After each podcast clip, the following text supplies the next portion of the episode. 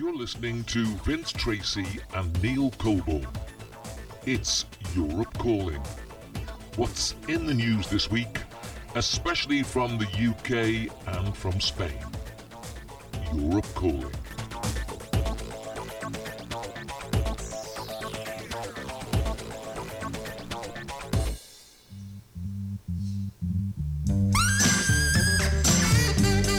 So, a very good day to everybody. Welcome to our podcast for today, the 4th of April, uh, 2023. And it is a gorgeous day today. Lots of sunshine and a nice definition on the mountain. Travelling just about 40 minutes uh, due west, and I should catch up with Neil. Neil, a very good day to you. What's your weather like down there? Morning, Vince. Or afternoon, Vince. Yep, lovely. Absolutely gorgeous this morning. I went walking. It was nice and sunny and just a, a little tiny breeze. You know, nothing, not a cold breeze, you know, just beautiful. And it's still like that now at the moment. Lovely. Yeah. Okay, well, I've been busy up till now, so uh, when we finish this, time to go out and have a look around. So um, let's see what we start with today. Here we go.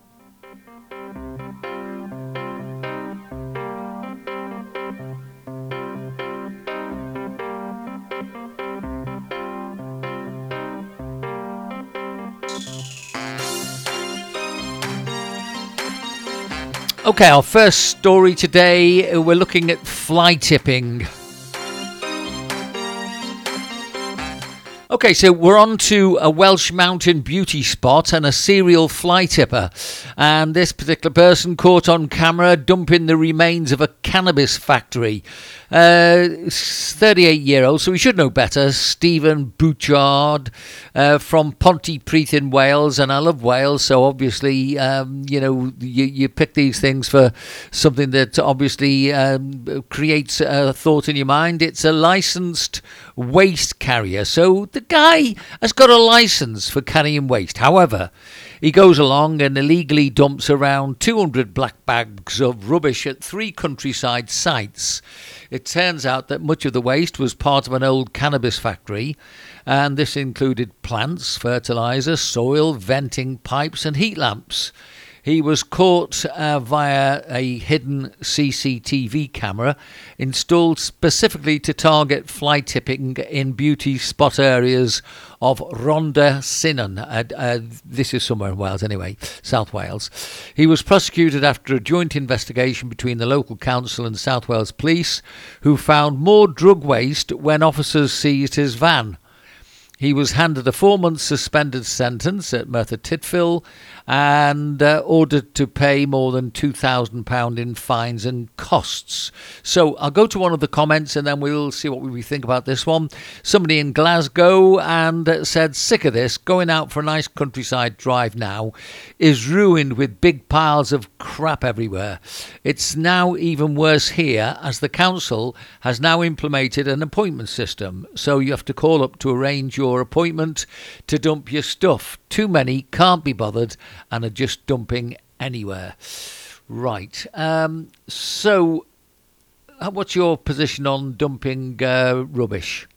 I hate it. I hate fly tippers. Yeah. You, you, you know, I go up mountains sometimes and this, that, and the other. And you, you come to the bottom, you know, where the chain fence is, and about 10, 15, 20 yard inside, there's a, right load of rubbish all over, just blighting it all. You know, I mean, I'd, I'd find them five, but he's got a license, so he can just check it to tip. He doesn't have to say that it were his. You know, these these black bags, the remains. Yeah. I've got a license, so you just put it in whatever what, whatever cubicle there is that you you go in and, and dump it out. You know, you, you should be doing about five grand or something like that. You make me laugh. For the sake of a couple of quid, or phone up the man with a van who's got a license. You know, uh, you know, people that go dumping down, you know, uh, nice country lanes and this, that, and the other. You know, it, it's just appalling. Well, you, you know yourself, we get very high winds in this part of Spain. So every now and again, uh, you might get a bit of rubbish, and you look around, you think it looks really, really lo- looks horrible. Um, but I mean, this is it's more than that. I mean, what's wrong with the guy? He's making his money. He's got his business, and he makes his money by carting away rubbish. So, uh, for the sake of maybe cutting corners again, uh, he sticks these big black bags everywhere and uh, probably thought he was going to get away with it, I would imagine. Yeah, well, I'm glad he didn't. You know, they, they, be that. I mean, our bins are emptied every night, you know, here. Yeah. So there's no need for any, any you know, fly tipping or anything.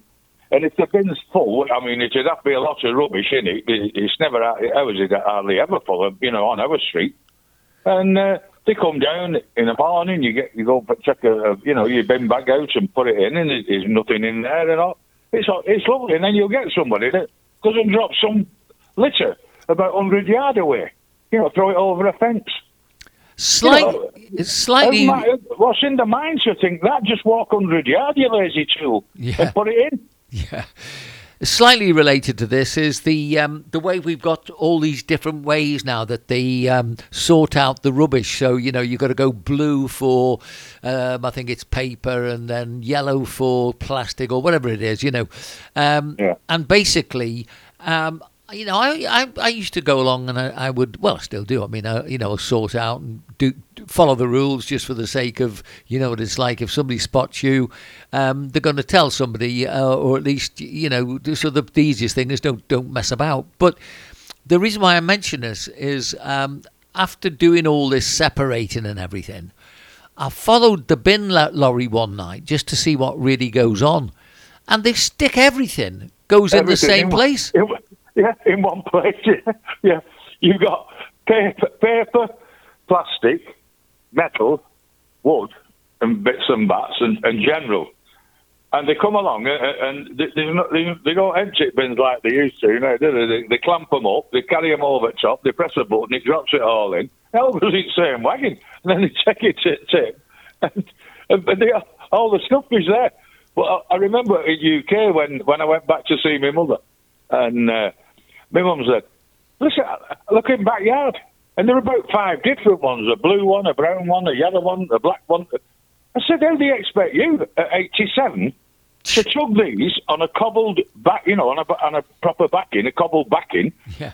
round to the front of the house?" It's like, hang on a minute, the bin was bigger than my mum. She's only about five foot two. Right, and she's got, at 87 got to chug it all the way around. I, I went to see counsellor. Anyway, you know what he said?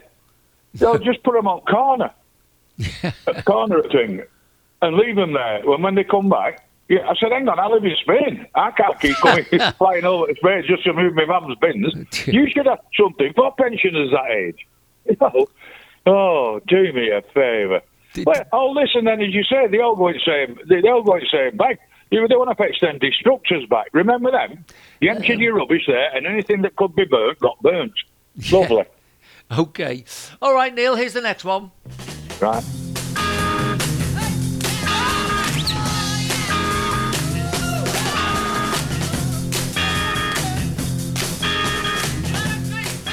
Okay, so uh, we're talking about um, one of these characters that comes on the TV. Uh, for me, clueless, uh, absolutely talentless. RuPaul, a drag queen. Anyway, Build a Workshop. They've got a new drag queen bear. And uh, this has divided customers who claim the store is grooming children. It's a glamorous bear, comes with a curly blonde wig, gold sequin dress, and gold pumps, and includes the RuPaul Drag Race logo on the bear's paw. Cool, blimey.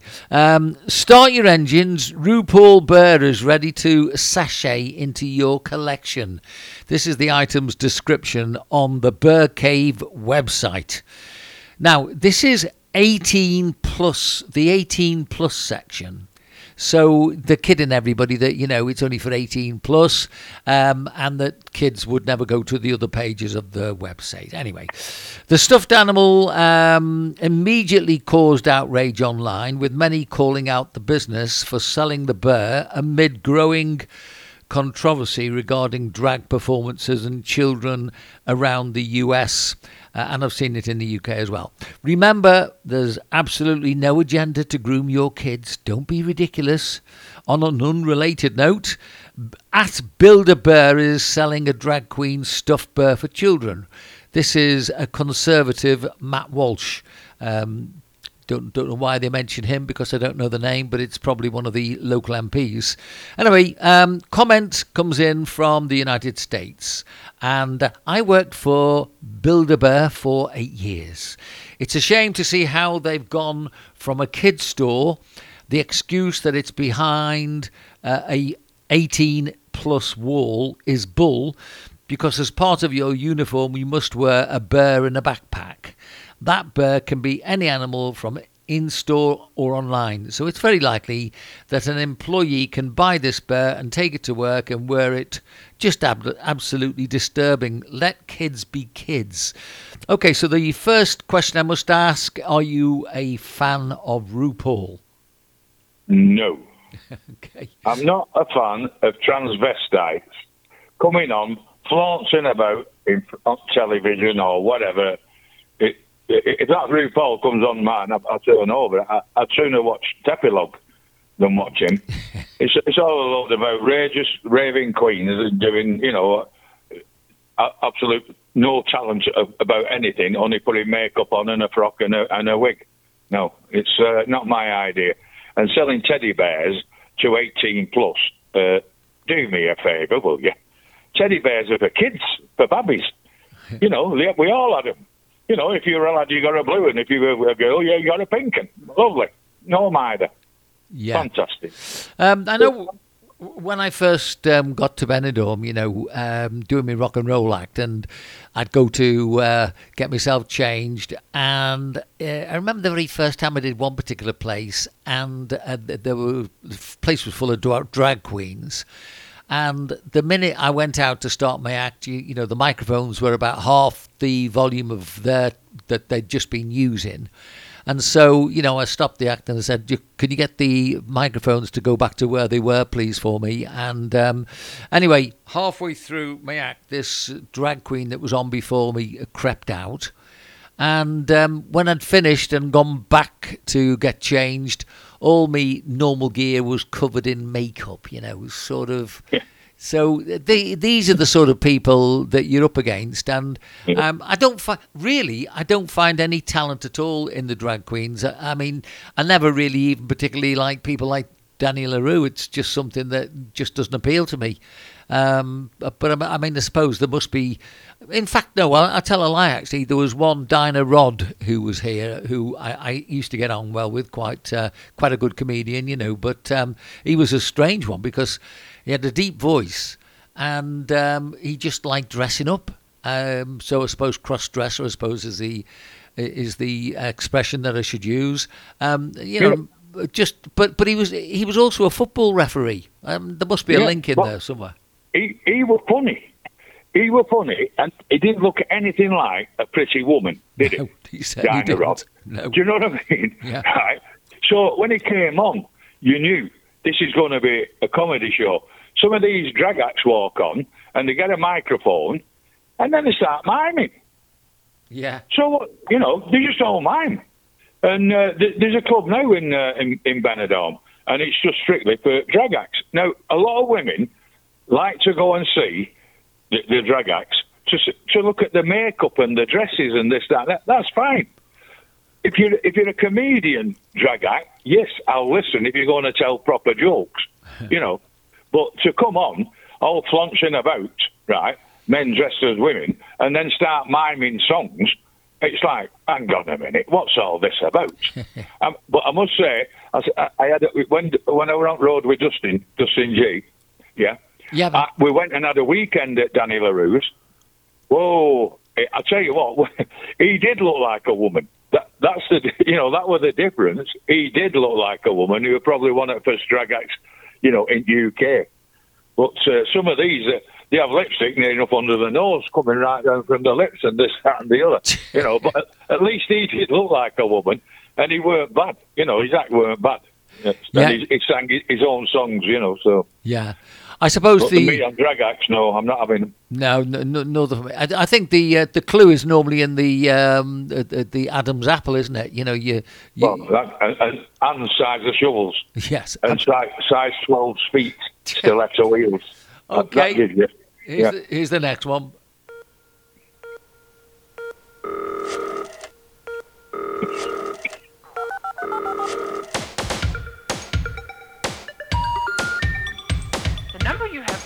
has been disconnected. It's uh, increasingly difficult to get older stuff which is totally not what we always have to talk about. So uh, this one I thought was a bit different. David Fairchild. Now this is a guy, and he spent the last five years going over Weasenham Parish Council. So don't worry about the name. It just happens to be a particular parish council's annual financial return. So he, you know, he's really into making sure that all the money's being spent in the right way. His combative style led to him being banned from council meetings. Uh, this was over in Norfolk and saw all six sitting councillors plus the clerk quit the previous year, citing health reasons. Now, locals dubbed him the Weasenham Whinger after his forensic investigations saw £15,000 worth of local taxpayers' money being spent on audits. But his officious attitude was effectively backed after the latest audit covering the 2021 22 financial year and saw the vast majority of his complaints upheld. They included invoices for new fencing being addressed to an individual councillor instead of the council, uh, decisions being made by round robin emails rather than in public meetings, and uh, claims for grass cutting and mileage being made without supporting documentation. The former practice and finance manager for two GP surgeries in Norwich has also complained about the use of funds paid each year by the developer of a solar farm. The spiralling cost of a sports pavilion, a £150 bill in a four month period for printer ink, and a failure to claim back from the taxman all recoverable costs in relation to £75 worth of mugs bought for use on council meetings. Much to his target's uh, dismay, he also voiced his concerns through his own community newsletter, Parish Notes, which was sent to every household. And in 2020, the council declared him a vexatious customer and uh, banned him from meetings as well as refusing to reply to any correspondence. Okay, um, you, you do meet people like this who love doing figures and checking things, don't you? Oh, yeah. Hey, and you want them there because it'll soon sort all them brown envelope people. You know, one man having his fencing done and one having his grass cut. Hang on a minute. Yeah. Hang on. You're supposed to be looking after us, not we keep paying everything out to you and then giving you extras as well. No, you, it, they're all the same. They're all, you know, they, have got the snouts in the trough. They, they make me laugh. Councillors are there to make sure that your area and everything, you know, around in the village or wherever, is eh, all the money is spent properly. And the people like him, they should be giving him a gold medal for, for, for sorting them out, all these that are fiddling. No, I, I, agree with you. I think I think the problem is, um, you know, so many people do like to get onto little officious positions, and um, you know they've got their own agendas. And I was remembering that um, many years ago we were looking at figures for the numbers and types of people who do this type of job, and it's um, often people who are, for example, farmers, lots of farmers on the local council, so they can then sort of keep their own rules and you know if they don't want anybody near their land they can manufacture the way to do it you know i suppose it's a bit exactly. like yeah a bit exactly. like the vicar of dibley really isn't it yeah yeah but as i say you know without these people these these councillors will never get voted off because it's all it's like a secret society, and uh, they'll never get voted off because they all keep getting all the backhanders and they're all voting for the same thing all the time. And people like him, as I said, they should be given a gold medal and then see how much goes into the pot where the, the kid's uh, football ground might need some money spending on it. They're saying, oh, but Charlie's farm down road, he needs a new five bar gate. And you know what I mean? So we'll take it off the kiddie's thing and put it on his gate. Yeah. Stuff like that. It's annoying. It's annoying. Absolutely right. Okay, let's go to the next one then. So here we go.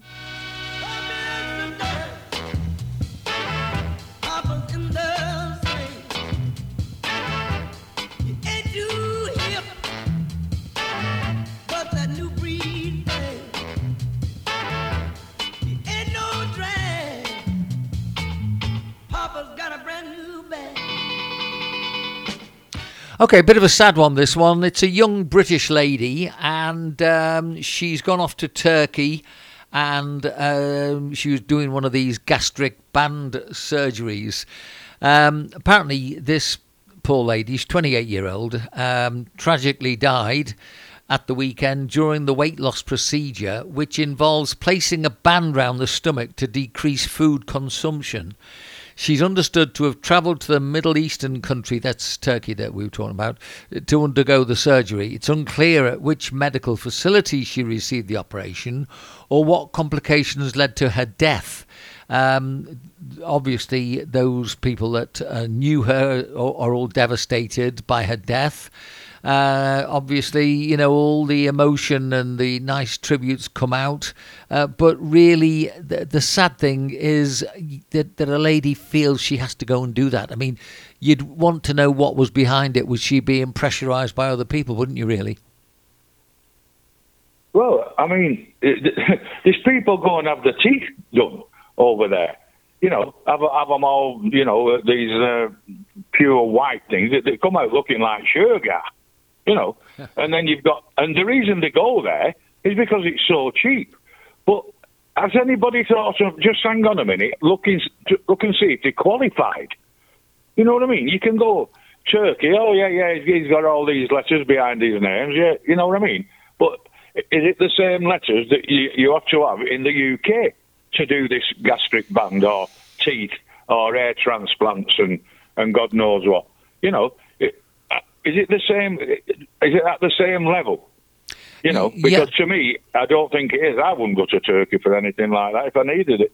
Well, I mean, it's one one of the countries that you don't immediately. It doesn't spring to mind as being one of the elite countries for um, for doing medical things. It just seems to be about being cheap and uh, nothing else, doesn't it? Really. Exactly. Yeah. It, it, you, you, we'll take, we'll fetch you over, and it, it only costs a couple of hundred pound for you for where you're going to be staying, but it costs about six thousand pound for have this gastric band and this, that, and the other. And uh, but where's your qualifications? Shows you know shows your qualifications, and then go on British Medical uh, site and see if they're the same as what what they're allowed to do in UK. You know. Don't you feel that um, some really some of the papers should be taking a little bit of responsibility for these things because um, you know although they don't write and say you've got to go and do this so many times the paper is just about piffle, really. It's about rubbish and making women, uh, in particular, I think men as well, probably, but women more so, feel that they've got to go and do certain things to keep up with uh, all the beauty that uh, we see, uh, which is in the papers, prob- probably already airbrushed anyway, isn't it? Yeah, it's. You know, you, you, they even have uh, adverts on telly. You know, oh, come to Turkey. It's you know, uh, it's beautiful place. It's probably for going on holiday. I've been a couple of times myself, uh, donkeys years ago, but now it's only getting known for going having your teeth that look like horses' teeth when you come out, and, and having gastric bands and air transplants and stuff like that. You know, but as I say, if they're not qualified, these you wouldn't you wouldn't dream about going uh, into a, a, a sleazy shop in the UK and say, "Oh, can you do me a gastric band?" Would you? Well, I so unless you uh, unless they've got the qualifications that are equal to what they are in UK, then you stay well away from it. Yeah. Uh, um, actually, it's not a bad idea to just have a look at some of the uh, headlines in the paper anyway and just uh, have a look around today's paper and see what we think without even reading too deeply what we would, whether we'd want to read more. Let me just quickly, uh, I'll get the pages up and we'll have a look.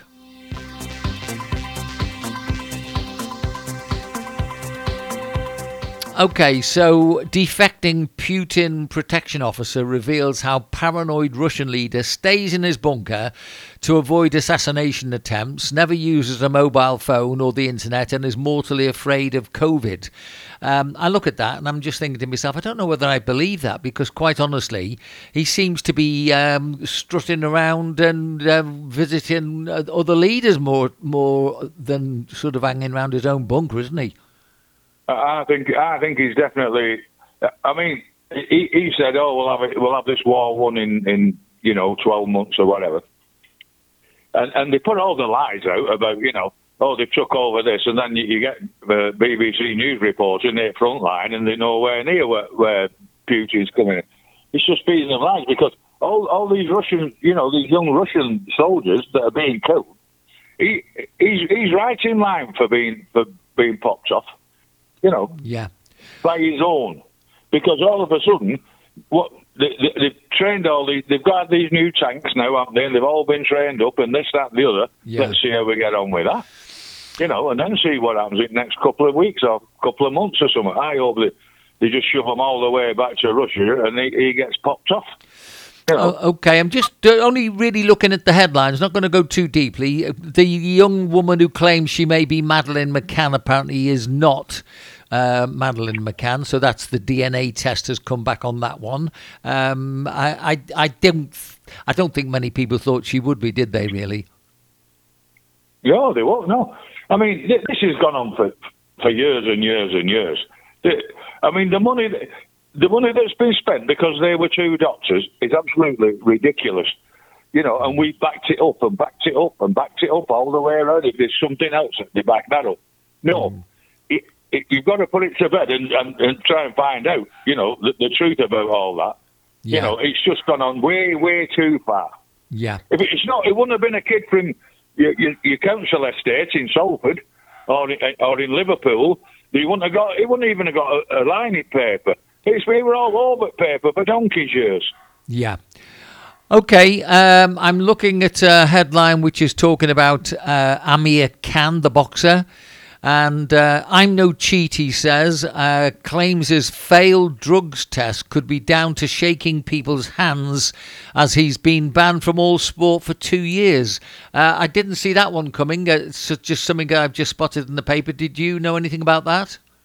No, no, but I didn't know shaking hands were uh, giving you a bit of cocaine or a bit of you, know banned drugs or uh, you know these that, pump you up, you know, them steroids. So if somebody took a steroid and you, your hands sweating and you shake hands with him, that means he could he could take the steroid off you. Hello, do me a favour, will you? Yeah. Uh, not so much what's happening in the uh, the papers today, but um, the guy that went to our school. Um, I'm thinking of Paul O'Grady, uh, you know, previously known as Lily Savage. I mean, you'd think really. Um, the way the papers are treating his death, you'd think we were talking about Mother Teresa. Uh, I re- really find this has got to be just another um, way that the papers are trying to keep us all busy at the moment. Um, your thoughts on that comment? Well, you see, he, he was a drag act, yeah, but he was funny. That's the thing about that. This is what I'm saying. I don't mind a man dressing up as a woman uh, uh, and coming on as a comic. As a comic, he made us laugh, and then he, he got further along. Did surprise, surprise when Cilla Black died, and that, and, and then he, he calmed his life down and, and, and went normal. And then that look, look for Doug. I thought you were great. Yeah. I thought you were fantastic, but he were a bad lad in early days. Yes. You know. Well- but do not put that in because he's died. You know, it, it might come out a bit later, but I thought he, he from Lily Savage to where he got to were fantastic, and uh, and he were funny when he were a drag act, and he, he did everything for them dogs at Battersea Dogs Road. Yeah, he certainly Every did. credit to him. Yeah. Um, Philip Philip Schofield set to return to this morning in two weeks after his brother was convicted of sexually abusing a teenage boy.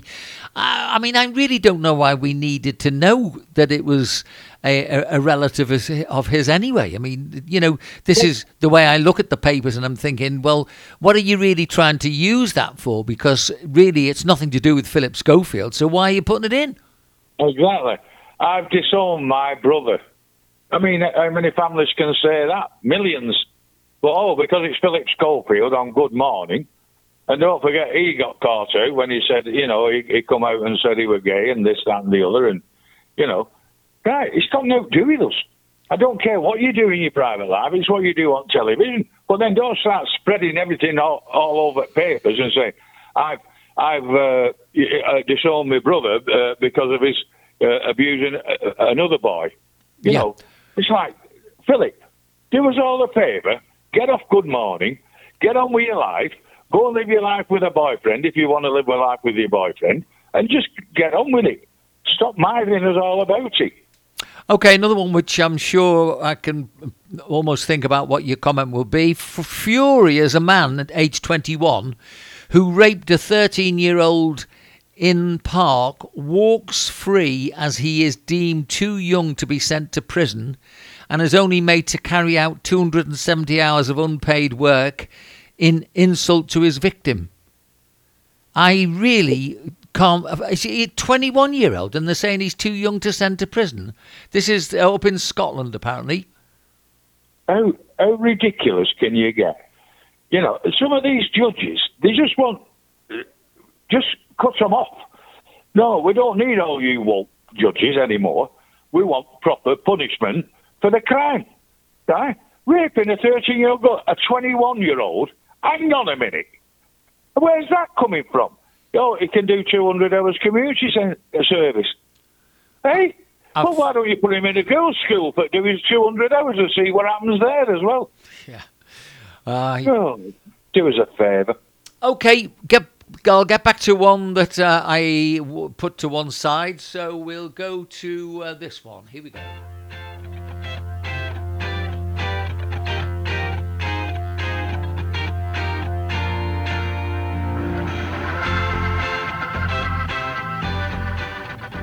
Okay, this is one we can have a bit of fun with, I think. Uh, this is Huddersfield, and it's in the town centre. There's a cafe there, and they are now describing the ploughman's lunch as a plough person's lunch.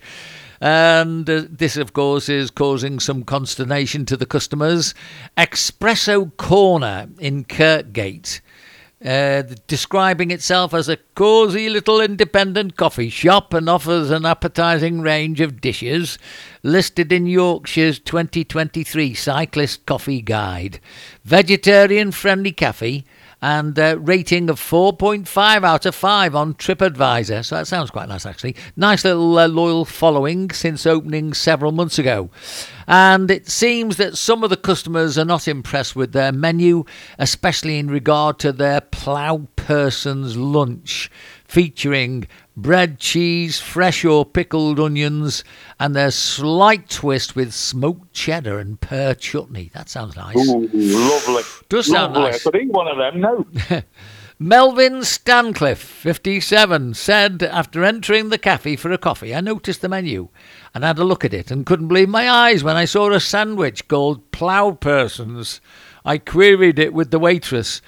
Um, are these things important? And if so, uh, tell me why you think that way. Um, or really, could they be called anything? I mean, you go most places and you say a ploughman's lunch, you'd never get a, nobody come up with a change, would they? It was it, it was called a ploughman's lunch because uh, farmers used to. That's what they used to take with them during the day when they were doing fields. But it's no women farmers anymore because you've got woman, you know, and ploughman, you know.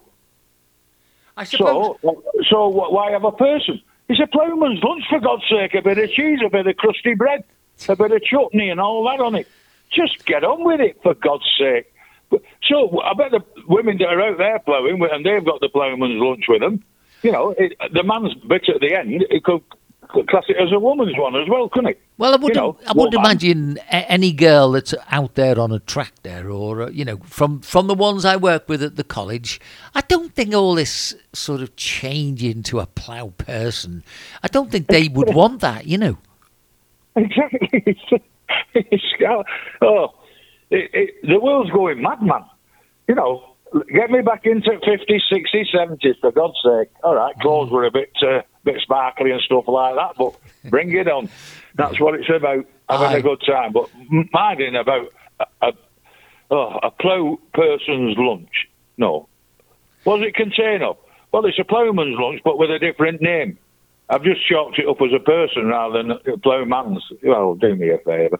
I mean, really, who's to blame? Is it the woke lot, or is it the bloody papers? Because they seem to uh, take a delight in putting tripe in the papers. So somebody, uh, it's got to go through a sub-editor and an editor. So I, I know that the editors probably don't read the page from cover to cover, but the sub-editors they would have picked that up. You know, I mean, so somebody's decided it's important. some woke has got hold of a local paper, probably Huddersfield Gazette or something like that, and said, "Oh, we we need this ploughman's lunch to be a plough person's lunch." And then he, he puts it in their gazette, and then that gets passed on to the to the bigger papers. You know, oh, it, it, honestly, it, it beggars belief half the time. I think you're right. We better move on. Here we go.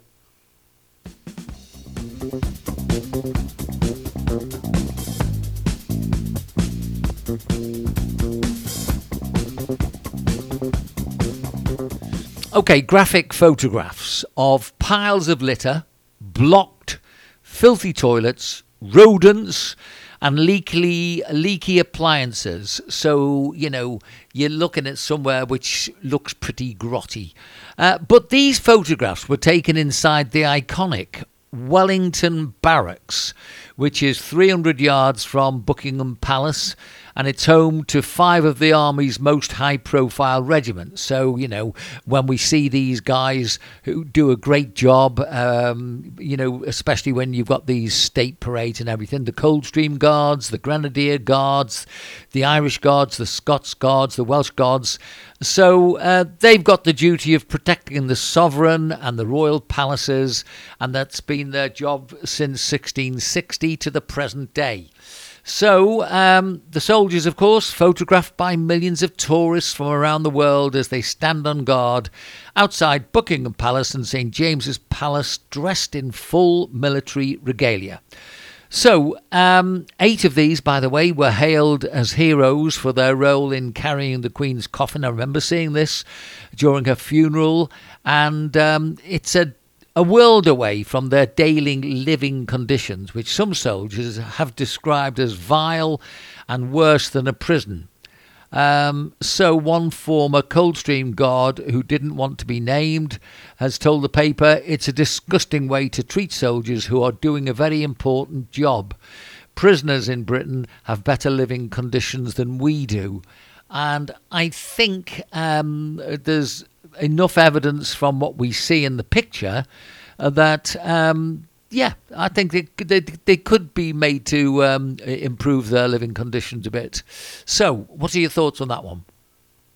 When they when they go out on duty, they're immaculate. You can see your face in the boots, and the and the buttons are all polished, and this, that, and the other. Does Buckingham Palace and St James's Palace and all these other places? Do they have maintenance men?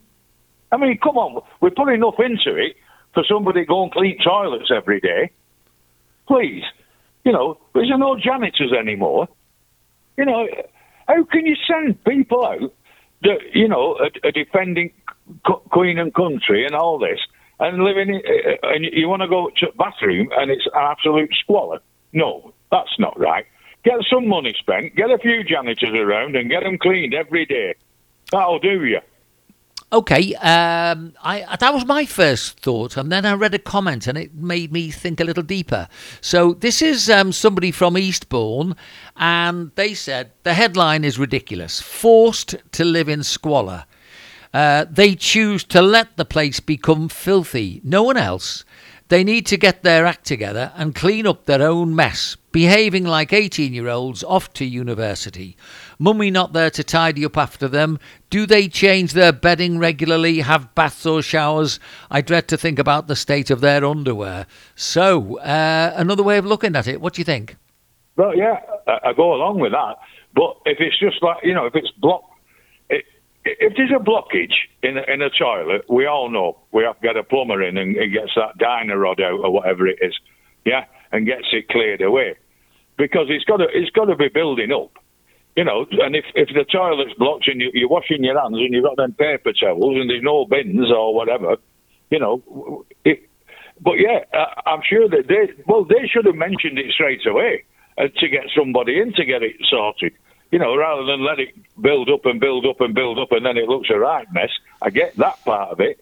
But if it's just a general blockage somewhere further down the line and it's coming back up to them, you know, you can't blame them for it. You know, but yeah. You know, you've got to have somebody that's in charge of maintenance. I'll bet, I bet Queen's toilet's never never a mess.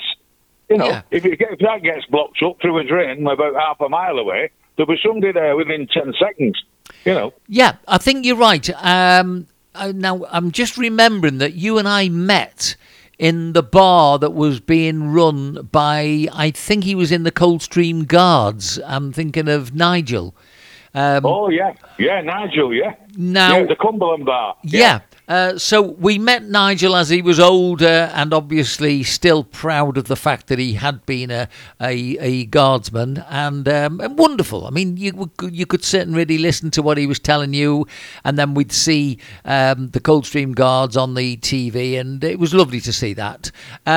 Um, and then I'm thinking also, I remember when I was at the college and we had uh, these 18 year olds who basically have been, um, you know, living away from home and they do let the place become totally um, run down and messy. And you think to yourself, um, yeah. yeah. Because they think it's not their, their job to clean up. Hang on a minute. It's you that's living in it. It's you that's making the mess. I get that. You, well, you get it cleaned up. But uh, as you say, like, oh, mummy's not here for come in and, and you know clean everything up and and do the taps and all this lot, you know, aye.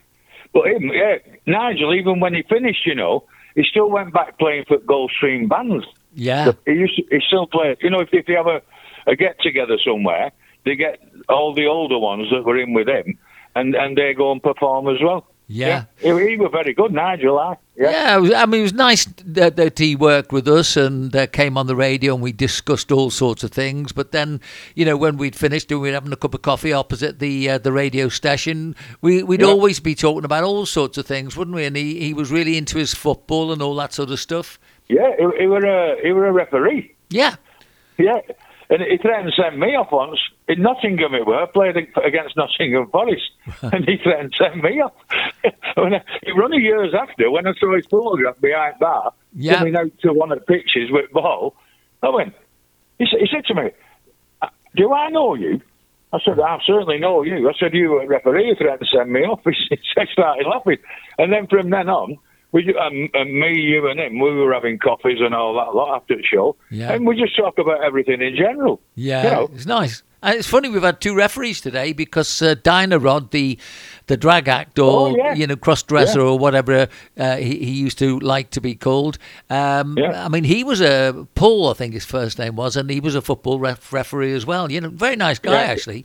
Yeah, um, but either either a, a comic drag act. A good comic he, as well, he yeah. would be running on pitch, would he, in 8-inch stilettos and a, and a sequin frock and a lovely fitting wig and lipstick and all that. Do me a favour. I think the, yeah. trou- the trouble is they're invading our space at the moment. That's, I think, what's getting, you know, it tends to get up your nose a little bit. You don't have a problem with somebody whose job was to be a comedian and maybe a cross-dresser or anything like that. Yeah. Um, but, you know, uh, when you've got all these others who really don't have any talent trying to enter the world of sport or... Uh, sure, know, of showbiz and all this. Uh, yeah, we've come a long way now, haven't we, from Chippendales? Yeah. You we- know, we- I mean, they come on, they take the shirts off, all women are woo and all that, and down to the down to the knickers and this, that, and the other, with muscles bursting everywhere. Hmm. you know, that's a show, Yeah. and it's a woman's show, right? And now you've got these coming on. Oh, please do me a favour. Okay, on we go.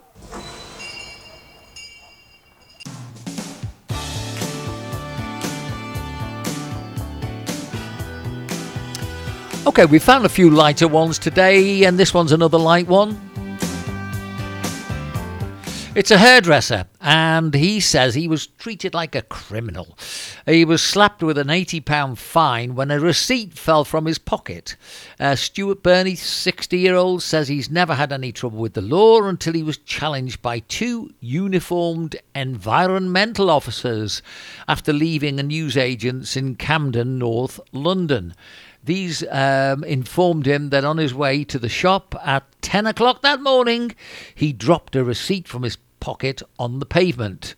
Uh, this was in the Times, so you know it wasn't in uh, just the gutter press. The father of two explained that it related to cold medicine that he'd bought early that morning, and apologised for the mishap, but was surprised to find the, the police officers, or not actually police was it, but you know the environmental officers, um, dismissed what he had to say and really had an intimidating zero tolerance. Eventually.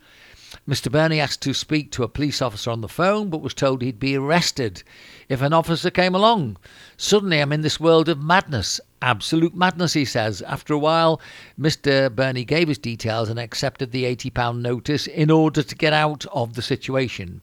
He's now awaiting the result of his appeal against the penalty from March the 21st. Allison Ogden Newton, Chief Executive of Keep Britain Tidy, said guidelines drawn up by DEFRA, now that's the Department for the Environment, Food and Rural Affairs, she said punitive action in cases of littering must be fair. Um, accidental littering, something that's fallen from someone's pocket, is specifically referred to as a scenario where a fixed penalty notice should not be issued. The Times reported that among local authorities in England and Wales, Camden was the fourth highest for dishing fixed penalty notices for littering in 2018 19, handing out 5,774 fines. Then the spokesman of the council said fly tipping and littering are issues that our residents care deeply about, and we invest £6 million each year to keep our streets clean and vibrant. In this case, a fixed penalty notice has been issued, which has not been paid and has been challenged. This is in the process of awaiting an outcome. Um, okay, these guys, they often come into um, the papers and they do seem to get a little bit above themselves, don't they? Whoa, give them a uniform, they think they're Adolf Hitler. I mean, how many times have you put your hand in your pocket to get something out? And you, you carry on walking, and someone says, "Hey, yeah, you've dropped this." So you go back and pick it up. Oh, right, I didn't realise that. No, they'll have seen it, dived on it straight away. You're being fine. You're, you know, all this lot. You know, they just jobs worse. They're just a waste of time. So that they think, oh, the more fines we can get, you know, we'll be the best ones. You know, we'll get the gold star at the end of the year and this, that, and the other. No, no if, if it's a genuine mistake that's just he's put his hand in his pocket for something and it's fell out and he's picked it up, right? He, he said, "Oh, they should have said, well, hey, pal, you dropped that." Now, if he refuses to pick it up, then yeah, give him a penalty. Yeah. But if, if he comes back to pick it up and, and oh no, they, they make me laugh. Them people. Good point, that actually, Neil. I mean, you know, really, if they want to really sort the problem out, uh, just go and, as you say, pick it up, offer, offer, offer it to the guy. If he says, yeah. you know, something uh, which was a bit unsavoury, then obviously give him a fixed notice. Then you've got that up yeah. your sleeve, haven't you? Yeah, you see, I'm a smoker, and if I'm having a smoke outside, I wouldn't, I wouldn't think anything of, of flicking it out into the road or just throwing it on the floor. I'd just keep it with me because it's, it's gone out until I find a bin or somewhere that I can just drop it in. And they, I mean, when they come in with fly tipping and somebody that's a receipt fell out of the back of the, po- uh, of the pocket, I mean, come on, there's a hell of a difference there. So this council, this council lot, don't start that caper. You know that woman's accidentally dropped a piece of paper, and that's going to go towards uh, stopping fly tipping. Do me a favour. Okay, uh, right, got a couple left. Here's the next one.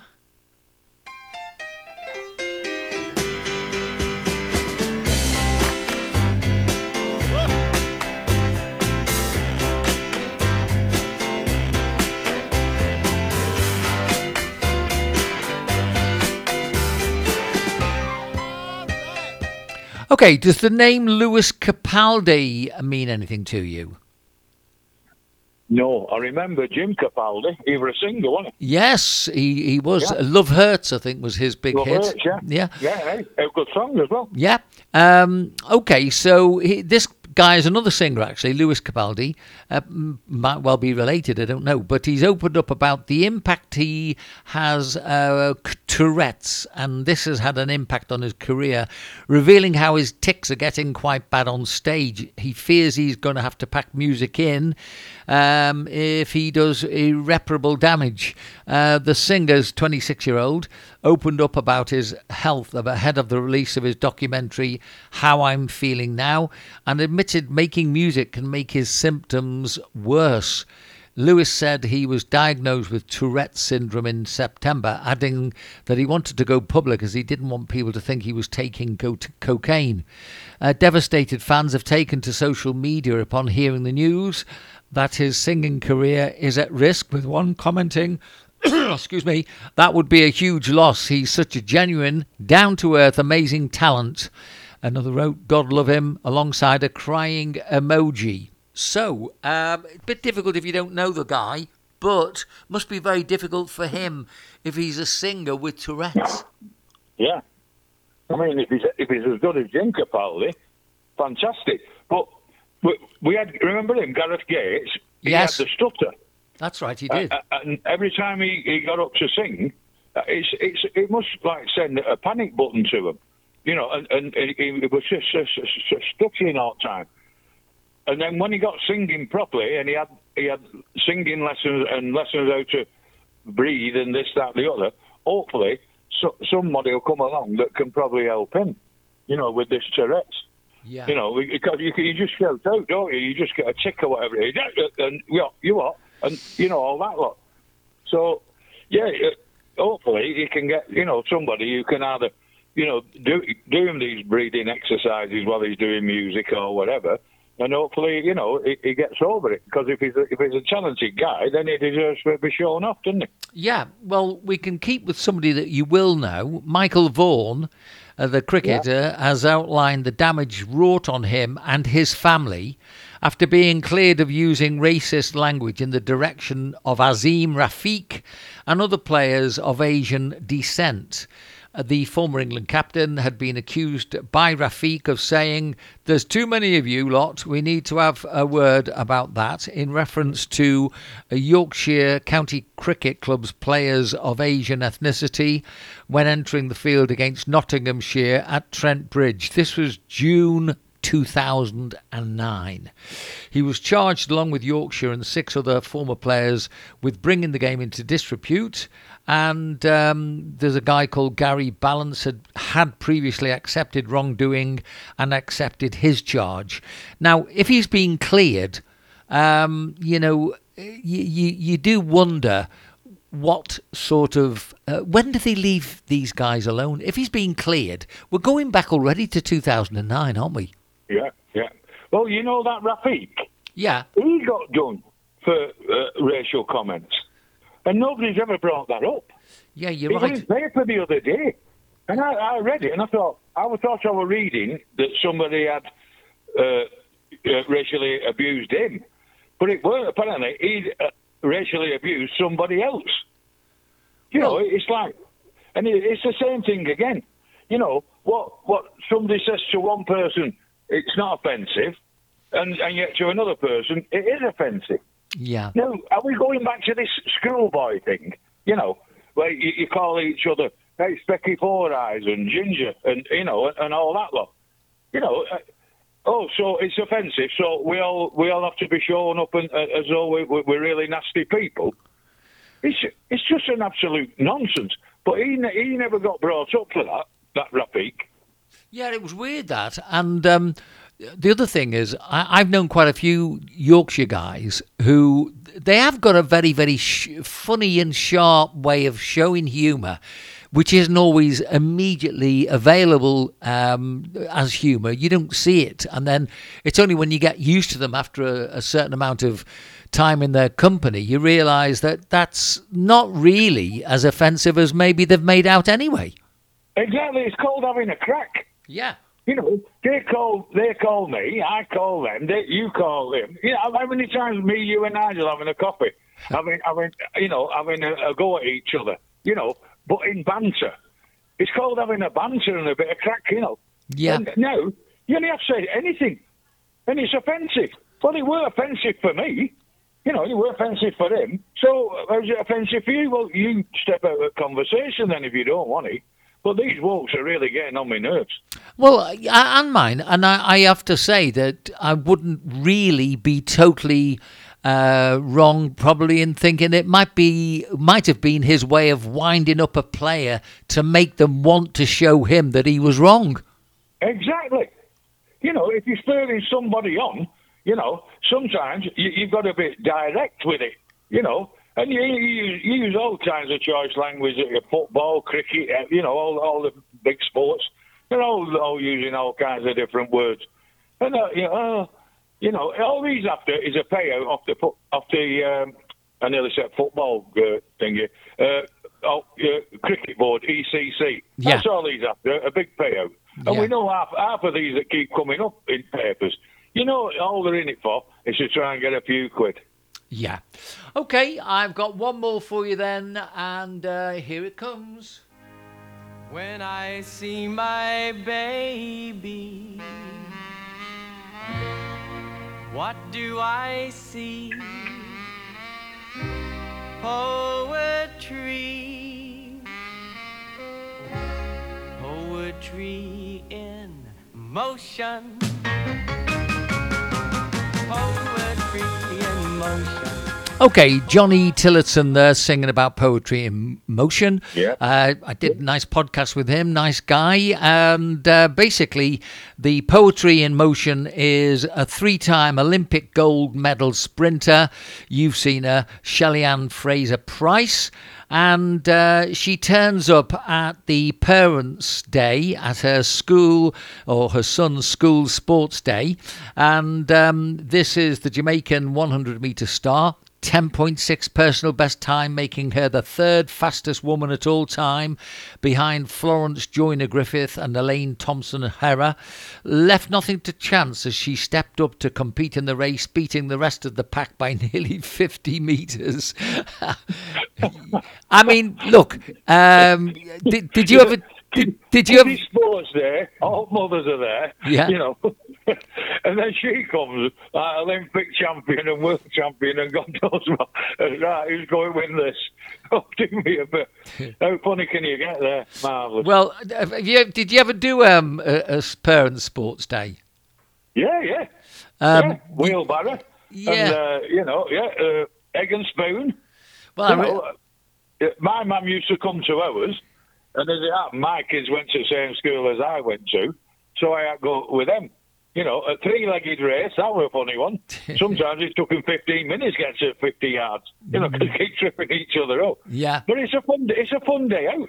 Well, it, So I, you, you'd think you'd think that she just hold back, wouldn't you? And let all women. Ooh, you know, no. Oh no, boom, beat them by 50, 60 yards, like you know. no, because Yeah. I, I suppose really the thinking might be, y- you know, if she didn't hold back, uh, if she if she had to held back, um, her kid goes to school and then he gets, you know, all sorts of kids having a go at him. Ah, your mum's supposed to be Olympic champion and all this sort of stuff, you know. Yeah, and then the other one saying, "But my mum beat an Olympic champion. How, how proud of his mum is that?" You know. Yeah, well, I know um, when I went down to the uh, the uh, parents' sports day down in Perranporth, um, it was when I was at college actually doing um, my my sports related degree. So you know I was reasonably fit. Um, no, for for my age I was very fit, and basically you know when they called the dads out for a dads race. There was no way I was going to be holding back. I mean, you know, my, my kids were there, and um, Oh, exactly. Yeah. Mind you, I'm not an Olympic champion, so maybe, maybe, maybe she could have held back a little bit, you know. Exactly. Okay, well we've got Just give it a nod online, you know, can't you? You know, Yeah. out women away towards you, and then just give it a nod online. yeah. Well, we've got uh, Liverpool Chelsea tonight. Now, after your Okay. team showed us how to play football at the weekend in the second half, I thought the first half was close. Um, I thought um, tonight Liverpool have got to play a decent game because if they don't, Jurgen can only get away with it so long. I think. I think they've got to play well now till end of the season. Otherwise, there'll be a mass clear out uh, as, as we were talking before. Come on air. Yeah. Uh, you, you've got to have a, a mass clear out of your midfield and, and probably a couple of defenders as well. You know. Well, they've got a chance to make a statement uh, tonight and then again at the weekend when Arsenal are in town. Arsenal, if you beat the two London clubs, that'll give them the confidence again. Yeah. You know, because when Liverpool play with, with confidence, they're, they're a cracking side. Yeah. You know, they're fast, they're, they're through, they're knocking the balls through. Now, at the moment, they're that busy trying to defend that they can't get the hold of, hold of the ball, for, whip, it- whip it through for Salah or, you know, or that Firmino or whatever he's. You know, they, no, they seem to be blocking everything up in midfield and, and, and in defence, but hopefully they'll go forward, beat Chelsea, then beat Arsenal, do us a favour, Yeah. And that'll do it. Well, Man City for the title for me. Uh, you know, after what I saw without Haaland, um, that's where I see uh, y- you'll win it. So Neil uh, will know better after the weekend, and we can talk about it next week. Okay, Vince, no problem. All the best, Neil. Thank you very much indeed. Bye bye. See you later, Vince. Enjoyed every minute. Thanks, See Neil. Bye bye. Bye.